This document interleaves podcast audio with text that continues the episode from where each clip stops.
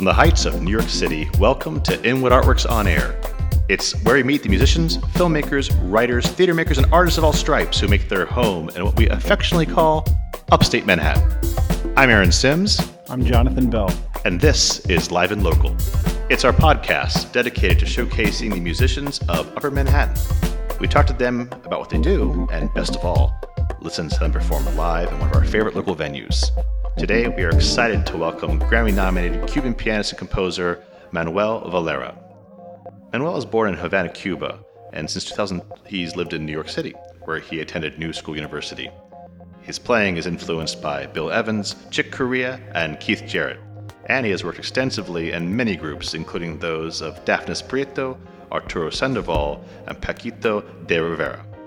In 2005, Manuel released his first CD as leader called Forma Nueva, and followed that up with a myriad of records, and we'll just mention a few of them Historia, Melancolia, Vientos, and Currents. After taking a hiatus as a leader to focus on his sideman work, in 2012, Valera released New Cuban Express, a big band album which earned him a nomination for a 2013 Grammy Award in the category of Best Latin Jazz Album. We are thrilled to have him here today with us on Live and Local, and without further ado, let's listen to Manuel Valera.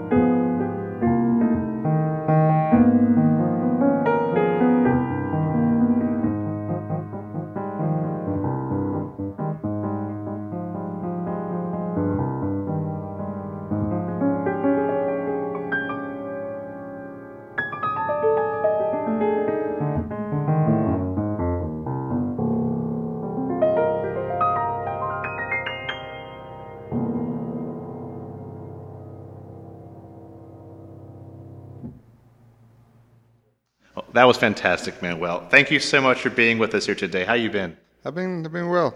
Great, very good. Uh, would you mind telling us, please, what you just played played for us? Uh, that first composition I played was a composition that I recorded on one of my new Cuban Express records, and it's called Expectativas. And and the second one was an improvised piece. You know, uh, many things give me inspiration. You know, the place, the piano, the uh, the walk around here, which is amazing. I've never been in this part of the neighborhood. Um, you know, just making some music. I, I have always enjoyed just playing improvised uh, music. Kind of gives me a kind of like a blank canvas kind of thing, and you just make something up. It's always fun. Yeah, you get to react what's around you right now Yeah. and kind of be, make it really fresh to you in this in the surrounding. Yeah. Well, that's very interesting. That uh, so, um, just to clarify, not that you weren't clear, but for me, um, that second piece was um, a improvisation. When I hear that, I know that can mean a million different things based on how people construct their improvisations. So um, I have some questions for sure about the first piece, but now that you have revealed that the second piece was an improvisation, um, could you, um, first of all, it's beautiful. Uh, very different than the first one in terms of mood, become pensive. Um, before I go further, because I have my own thoughts about what seems to be the what holds together your pieces a little bit in terms of form, uh, could you talk a little bit about um, how wh- what it is that you sort of establish up front, and before you go sort of into more of the exploration? Right. Well, I mean, I think the uh, on that one, I kind of found this relationship between, I guess it was if you want to be, if you want to get technical, it was Sure. C minor and A flat minor. I thought there was a third. you know, really- yeah, and then yeah. and then I started kind of like messing around with the pedal points, putting Mm-hmm. A flat minor over C minor, and vice versa. And then it kind of developed into other stuff. You know, it's just how improvised music kind of. And you were you were playing around with that A flat minor, C minor before we started recording. Right. I heard so that was something. Was that something that you were hearing like as you came over here, or you were sitting wait? Like I'm just as a pianist, I'm just curious how that happens for for different people. Um, I mean, I, I just sat down at the piano. I kind of played this chord, Okay. and All I kind of decided for the chord, and you know, kind of, kind of tried to put it back together and take it apart. You know, that kind of You're Kind working of on your new TikTok song. That's what it was. that too. Uh, 15 second song. That's right. Okay. Well, see, I guess I guess uh, um, again, I may be way off base here, but there seemed to be something similar between your second piece and the first piece. Well, it should in the sense that it's you, you know, but it's similar in the sense of I felt like um, the germ of both pieces began with sort of this uh, axis between a couple chords Yeah. and then as opposed to sort of a real like uh, series of changes type verse type form. It was more like a germ of a sort of basing on a, a juxtaposition between one two or three chords and then kind of going into different venturing into some the second one. well both. I felt like even the first one had that had something similar in that sense. I think that the first one, uh, the first one also has a similar intervallic relationship between the chords, Yeah. where it starts with E minor and C minor. See, that's what i thought and i was yeah But but the the first one is way more structure and it goes Right. into other places and absolutely and it's um and that was for your big band no that, That well was- that was no. for uh, my small group. It's Okay. called New Cuban Express. okay Um, yeah, the, the I think I think I got that that, that idea of um, I mean I, I've used it in a couple of my compositions in the past, and that, I think that comes from a Ravel um, string quartet or Okay. something like that. Which that harmonic Yeah, the, the harmonic movement. okay right uh-huh. Um, but you know, it's, I, I there's also some some Steve Coleman stuff that I've studied with with Yeah. um, negative harmony and right like it kind of goes down the the harmonic the uh, harmonic cycle going down Mm-hmm. instead of going up. It's a, it's an interesting concept, but it, it it also involves a lot of that minor third, I mean major third movement, right which then you get into the whole thing with Coltrane and Giant Steps. and- Right, right, I mean, it's it's it's been used.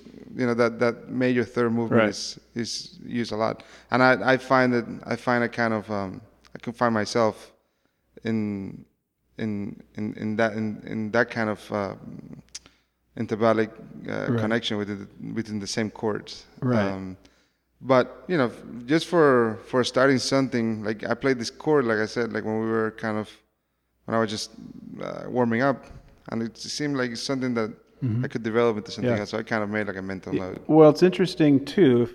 Jump on it really quick. The fact that you bring up Ravel, and then also Steve Coleman, and also, of course, you know, you know, a nod to Chick Corea. He just passed, you know, recently. But all these things, there's your world is this really interesting blend to my ear of a lot of um, classical, like late chromatic type classical, late romantic chromaticism, and and modern jazz. For sure. Yeah.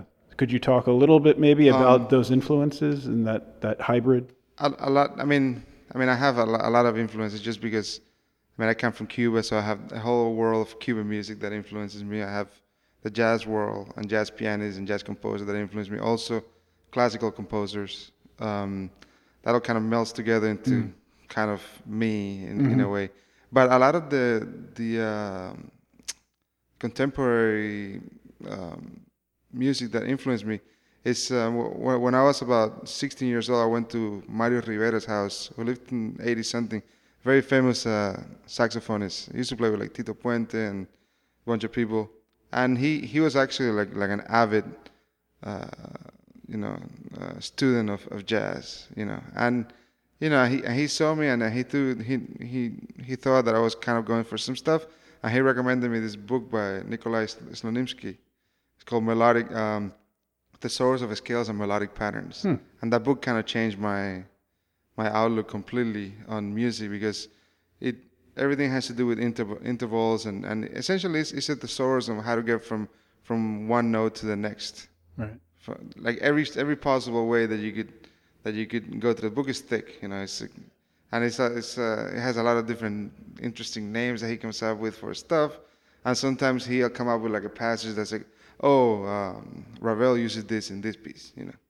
And it's it's really it's really interesting the way the way it's kind of like a way of of um of going from one place uh, the, all the different variations that you can you know down a second up a third up a up a fourth and then and on the tritone the same thing it's very technical it's a super technical book but I've always found that that book to be um to be a very uh, nurturing kind of book for me because it kind of really helped me structure my my my music uh, and you know, also you put all the other experiences that you that you have because if you use, use just use the book, it could sound very robotic, you know. Right. Because it's, it's it's literally a dictionary. It's like if you if you made a book of of just the words in the dictionary, Huh. it wouldn't be very fun. But you seem to also have some dance forms yeah, in that first piece. yeah, of course. I Uh, mean, right? I mean, I imagine it's Yeah, like um, m- most of my music, even the improvisations, all has clave in it. Even- Right, Even okay. when I don't want to, you know, it's just it's just something that's. I know it sounds like a cliche, but it really isn't. You know, it's really like you you know the my my background, you know, where I come from is, is very prominent in, in my music, and I think that makes it kind of even more interesting when I when I include some contemporary classical things yeah. with the Cuban thing. It just sounds kind of outrageous. That sounds great to me. yeah, thank you. It sounds fantastic. And going from one note to another, that's the king. That's the game, right? Yeah, I mean uh, all the all the you know if, if you if you're a composer, it's like it starts like splitting up the the scale in two, then in three, then in, in three you have the augmented sound, and on four you have the diminished sound, and then it you know Mm-hmm. so it has all these patterns that just go from from um. It's, it's essentially just every way to get from one note to like an like a like a, like, a, like an octave or But then it's two octaves. Your aesthetic result, though, doesn't sound um, technical. Right. which is you know, right. The fact that you It's not have mechanical at this all. is all informing you, but the the result sounds much more like a sort of a, a fantasy. Yeah, yeah, for sure. I mean, I, what, what I found uh, is that it really, it, it really takes off the barriers of of of kind of like um, conventional harmony and conventional melodic ideas, and essentially, there's really no wrong notes as long as you could justify the note somehow intervallically or or mor- morally or whatever. You know, like uh, if it's in the key or not, or intervallically. You could also justify anything. Like there's really, it's really hard to play a wrong note if you if you have purpose and if you know that what you're doing and and you're playing that note with purpose, it will never really sound that wrong. Mm-hmm. I could play some ridiculous stuff that that if you know how to resolve it, Right. then it doesn't sound wrong. Right. It only right. sounds wrong if you don't know how to resolve it. And Right. You kind of let it hang in there, and you you, you get the deer in the headlights. You know, Yeah. oh, what's happening? Where do I go now? oh. You know, Well, So- going from um, your composing to uh, applying that and playing out, um, you've been playing out, uh, I understand, the past few months, which has been a big change in the world for all of us. Uh, and as things have opened up a bit this summer, uh, and you've been all over the place, I know. Um, so, what has the response been? I'm curious. Because um, as, as as a performer, do you feel safe? Do you feel the audiences feel safe? Do you like the vibe and, and the room? Uh, what's it what's it been like for you playing out? man, I, I think people have been really uh, appreciative of music coming back. So it's been it's been great. You know, sometimes you know sometimes it's light because naturally a lot of the venues can't have as many tables as they did before. Even though now I think it's coming back to a more you know, normal, uh, which I hope is okay. But um, it's I mean it's I think people are appreci- appreciative of, of having arts back in their lives. You know, like we really take for granted all the stuff that we had before, which Yeah, was normal stuff. You know, going out to, di- to dinner, going out to, to see a, a show, going out to see you know just stuff that that you know we we didn't think much of it. At least I didn't think much of it. You know, you just get up, you go, you go down to Smalls or to yeah, whatever, hang out Yeah. all night, and I mean- then, but then that became a thing that was not that was not possible. yeah. I mean, we we I think we don't we underestimate how much culture is a part of our lives and how and how it, in, in the, even in the small ways, not just attending an event, but all, what, how it surrounds us and makes up the very vibe of New York City, which I had to say, musicians play a very big part in. Right. I mean, and and, there's, and you also have the the economic aspect of it. I mean, for, for me, fortunately, it, it wasn't as bad as for a lot of my friends, because on in 2019 I got this. Um, it's called the Guggenheim Fellowship, which is a, a very very very nice chunk of, of money. So was Congratulations. oh, thank you. It was supposed to be for two years. So the first year of the pandemic, they really didn't want me to do anything other than write music. So that's kind of, you know, it, that, it wasn't it wasn't my plan to begin with, but ended up being Serendipity. yes. That's the right word. And then the second year, you know, this this year things things started kind of moving, the spring a little bit, a little bit more, and and now it's it's not like it was before because I was touring quite a bit before the pandemic, but Right. but you know, just doing local gigs and you know just hanging out with friends, and it's just it's nice. It's nice to have some of that back. Has this has this time off, so to speak, um, given you a chance to indulge in certain types of compositional forms that you may not have at other times? What I mean, one thing that we've noticed with some of our guests that, along with all the bad stuff that we can go on at length about the past year and a half, um, in some ways it's given it's provided an opportunity with some of the downtime to maybe revisit some things artistically that one may not have otherwise. Is there any? I mean, I, one thing that I can remember is that when when the pandemic, um, when when everything kind of shut down, uh, I was in Australia, uh, doing doing a tour, and then we had to come back to the states. And at first, you know, I was very like, man, what, you know, damn, what, what's gonna happen now? You know, the, the summer got completely wiped out, and then shortly after, this fall got completely wiped wiped out. So I, I this doesn't really answer your question, but but I embarked I embarked in this challenge that I put put myself, where it was a, I call it a composition a day challenge, where I wrote a new piece every day, and I recorded it at my house. I have a studio at home. That answers directly. right? I mean, in a way, that wouldn't have happened. That- Yeah, And how, how long did the challenge last for? That's a good follow Is it still going on? no, it's not going on. but but it lasted about 45 days. Wow. And um, Okay. and at first I was doing it on my own, you know, just recording stuff at home. Mm-hmm. Then I was like, well, this completely answers your question. Then I was like, well, you know, how about if I just do some video? You know, I have I have very nice equipment, you know, like Sony stuff, you know, high end video gear that I never really use. So I was like, let me just use this stuff and see what happens. So I started making these videos, and then you know some very well known musician friends that I have that were like, oh man, we want to we want to play some of your tunes. So we started doing all this like um, you know like collective video Right. recordings. I mean, it wasn't live live streaming, but like they would Yeah. send me their feed and their Right. audio, and I would put it together, and that kind of pushed me to to get into really into Final Cut Pro video editing. Uh huh. So that that does answer your question, even though it's not musically, but I did it it pushed me to to learn a lot more about about other other art forms and Right. you know and I have a lot of videographer friends, so I would ask them about you know uh, um, what do you call the like fading fading in and out stuff right. was was good was not good Right. you know I would show them my stuff they would tell me oh no you know you put in just go from one one camera one camera to the next you don't have to put a, a fade on it you know all that kind of stuff that, Yeah, I know what you're talking about exactly. All too well. you know what's what's cool what's not cool what's Right. pro what's not pro Yeah. Yeah. But I think there's a beauty in that too, though, where, you know, I think everyone kind of said, everyone just do the best you can during 2020. and you and you and obviously you didn't go to school for video editing or anything like that. And, you know, you're doing the best you can. And uh, I think it's fantastic that you've been able to expand your talent Right. into into video. And I guess it, it kind of dovetails into a question I have of that, you know, a lot of li- people did do live streaming and we're doing like, I don't know, um, PayPal and whatever for or to Venmo me for playing XYZ on my Facebook channel, blah blah blah. Um, what's your thoughts on um, mus- musician streaming and you know and you know as we get as we go back into live, hopefully more live. Um, I have kind of a feeling it's here to stay. Do you? Um, and also, do you? uh, But but obviously, it's it's harder when you're not a go-getter like you who can do it yourself.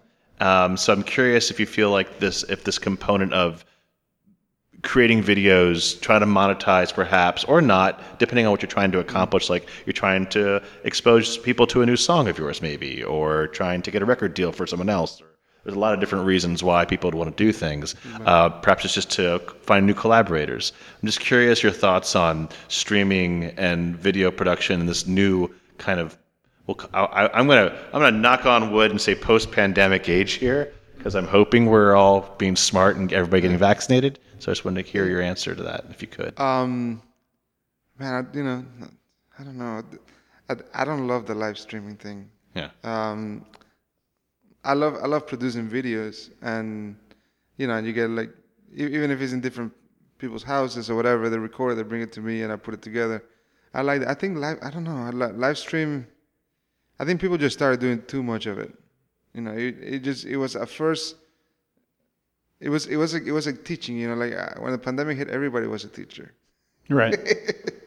Like it came from being like you know like a couple people you know you know teach here and there. A couple of my friends teach here. To all my friends now are being teachers, and they kind of like floss the market, and you know it's just like you know, then, then you know it's and and I understand that people you know people have their struggles and economic thing and and.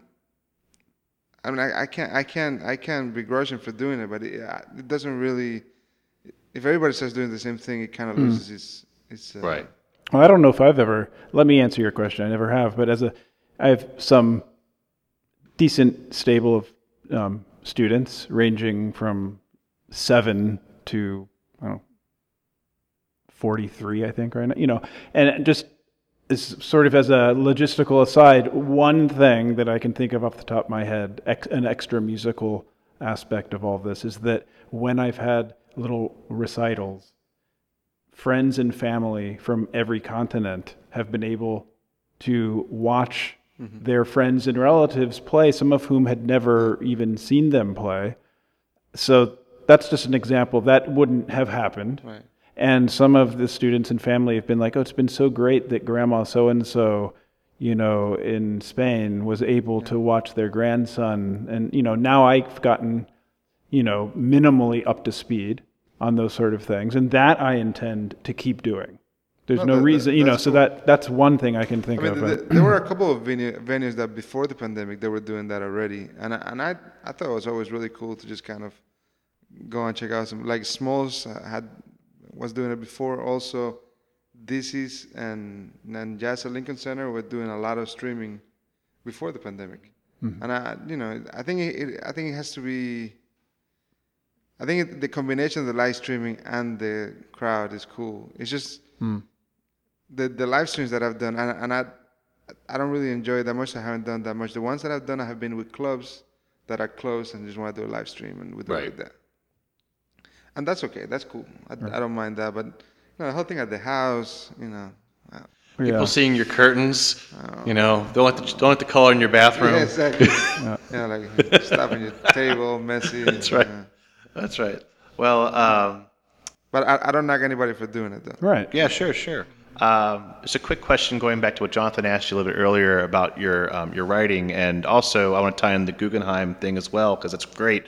Um, so, what are your plans coming up with? Um, like you have all this wealth of material uh, that to be recorded, and so I'm just curious of like what your plans with the Guggenheim, and is that separate than your new Cuban Express band?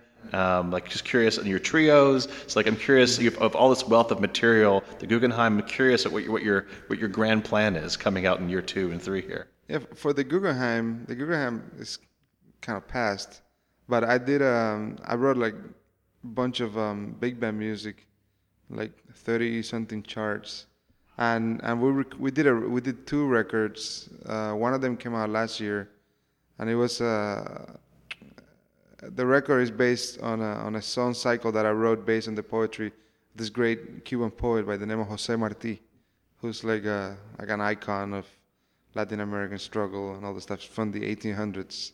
And he lived briefly in New York in the from 1880 to like 1890 or something like that. And uh, he wrote this, probably his most his most well-known uh, work, which is called um, um, Versos Sencillos, simple verses. And it's like this poetry about Cuba and about you know forlorn and about longing for his return and and it, it's very it's very broad. His his topics are very broad from from religion to patriotism to war to death to life. You know, friends. So just to be clear, there's no vocals. there are there Oh, are there are. Okay. I thought maybe. Okay. Yeah, yeah. It was it was um it's a big band plus plus two singers. Okay. Uh, singers are two of my favorite singers in New York City. Uh, one one of them is Camila Meza Okay. from Chile, and the other one is Sofia Rey from Argentina. Hmm. And that was the Guggenheim project, and ended up being two records. We, we recorded a lot of music, and the uh, in the pandemic, the music that I wrote, we're actually gonna do a record later this month uh, with the new Cuban Express, where I'll record a lot of the tunes that I wrote um, during that challenge. So Challenge. the 45. Yeah, and I, we, we've been playing every Sunday at this uh, small uh, place in Queens called Terraza Seven, and it's been kind of like a rehearsal. Like we we've been playing all summer long, so you know we've been playing the music that we're gonna record. That's Well, exciting. we'll have to get you to play it uptown somewhere. Yeah, you know, we'll have to figure it out. That'll be great. So, um, what are you going to play for us next? I think I'll improvise something else. Sounds great to me. Let's hear more from Manuel Valera.